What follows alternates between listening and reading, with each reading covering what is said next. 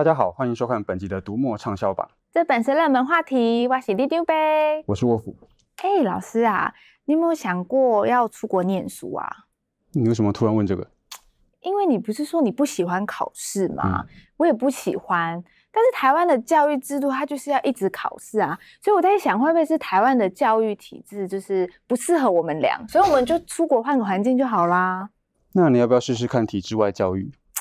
哎呦，那种体制外教育都是给高中以下的小朋友。我知道你觉得我很年轻啊，但其实我已经是成年人喽。但是也有给成年人的体制外，啊，所以我是觉得我们还蛮适合出国念书的啦。所以单纯你就是想要出国啊的。但是出国念书也不一定好哦。像这次的畅销榜里面有一本书叫做《美国的反制传统》，是美国的学者理查霍夫斯达在五十年前写的。全世界有几所最好的大学都在美国。但是美国的教育体制训练出来的学生，他可能会非常的反智，然后也不会尊重知识分子。啊，人人家老师什么叫做反智啊？根据霍夫斯达的定义，反智的心态就是对现况的认识不清楚，然后他的视野非常的狭隘，不信任专业知识，那或者是他们听到专有名词就会排斥，那就会放任自己主观的想法就越来越偏颇。在这样的情况之下做出来的判断当然是错的，但是反智的人不会觉得自己有错，他们会把这个。呃，归咎到其他的原因，然后对世界的误解就会越来越深。哦，我记得上回畅销榜的真确也有类似的状况，哎，对，真确这一次还是在畅销榜里面，而且这次的畅销榜还有另外一本书叫做《专业之死》，其实也一样提到反制跟这个对专业不信任的问题。当搜寻引引擎越方便，资讯越流通，大家就越容易觉得好像专家没什么了不起。那加上每个人都可以在网络上发言，所以。感觉上所有的网友意见好像都有一样的分量。对，像我每次要找餐厅的时候啊，我常常 Google 一下去，然后你就会看到很多部落格实记啊，好像很少看到专业的美食家评论呢。嗯，是啊，大家尊重专家跟知识分子的时代的确已经过去了。但是不管是美国的反制传统、真确还是专业之死，其实都提到一件事情，就是专家跟知识分子他们并不只是资讯的结合体。他们有自己的专业训练，他们有自己的处理经验，然后他们也会有不同层面的思考方式。专家跟非专家的发言比重应该是不一样的。哎，老师啊，可是我觉得啊，台湾人好像蛮崇拜权威啊，不是啊，尊重专家的。对，但是有的时候这些他们有的被冠上社会观察家或者是评论家的这个名号，那或许可以称为名嘴了，但是你很难确定他们的专业素养到底是什么。那更麻烦的是，有的时候媒体会完全问错人。但是这些专家学者当麦克风堵上来的时候，你就觉得好像必须要讲点什么话。问题是被问到的问题可能跟他们的专业完全没有关系，但是这样子的答案还是会被当成是专家意见。什么？所以说很多的专家意见其实是不专业的。但老师啊，是不是专家其实也是会常常出错啊？对啊，其实只要是人就有可能出错。那这三本书也没有完全推崇说专家就是完全可信，但他们有提到说，呃，一般人应该跟专家怎么样的共处，怎么样的互动，才能让专家用他们的专业去协助这个社会议题好的推动，就是民主社会应该要注意的事情。不过老师啊，你说反之那本书是五十年前写的，那不就代表这五十年来大家都没有变聪明吗？对啊，而且美国人还选出这个这样子的总。不不过我们换个角度想。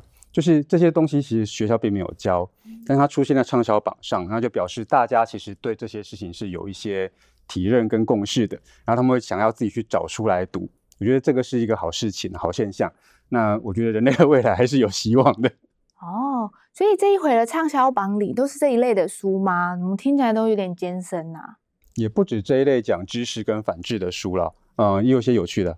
哦，那赶快告诉我。啊，例如说哈拉瑞的《二十一世纪的二十一堂课》，这个年轻的以色列历史学者，先前已经在《人类大历史》跟《人类大命运》里面两本书，用他独特的观点去解读历史，然后去预言预言未来。嗯。那在这本新书里面，他聚焦在我们现在生活的二十一世纪，然后告诉大家说应该怎么样去面对知识以及人工智慧的发展等等问题。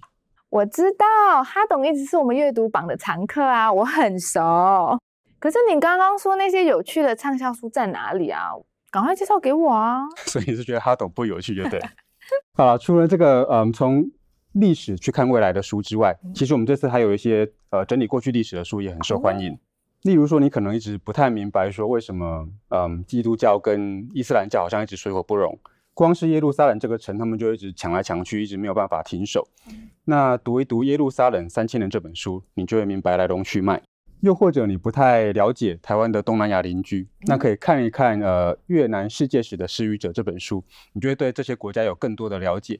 又或者你在看那个日本大和剧的时候，又觉得很混乱，一直搞不清楚那些武将跟家族是怎么回事，那就可以看一看那个《日本战国之风时代史》这套书的纸本书有厚厚的三大本。但是电子书你可以随走随读，然后还可以查询关键字，让你对大和剧的时代背景如数家珍。哦，老师你怎么越讲越厚重？什么大合剧？我是比较没有耐性啦，我应该追个两集就会放弃了。我是要问有没有比较轻松一点的书？有，嗯，鬼故事怎么样？啊，可我会怕哎、欸。有哈，这一本《台湾鬼仔谷》不一样。它收集了很多台湾的乡野传说跟鬼怪故事，但是没有刻意写成恐怖故事，它比较像田野调查，每一篇都不长，但是非常的有台湾本土的特色，所以我觉得呃不敢看鬼故事没关系，就是读一读当成跟朋友之间闲聊的话题也不错。哦，听起来不错哎，可是如果一下读太多篇的话，我一定会忘光光。那你就要读一读这个畅销榜里面的精准用脑这本书，提到那种一下子想不起来啊。误解他人语义啦，这类的毛病，大概都是你使用大脑的方式错误。读了这本书之后，你就会知道怎么样用科学的方法去使用自己的大脑，那就不会一直有这个读了这本忘那本的毛病。哦，太好了，这样我就不用吃银杏啦。这本书可能就是我的救星诶。如果大家想要知道怎么正确面对资讯，或是透过历史了解过去，推理未来，又或者是想要和我一样救救自己的大脑，多收集一些有趣的话题，都欢迎到这个网址来看看读者们抢购的书哦。好，收工了，收工了，拜拜。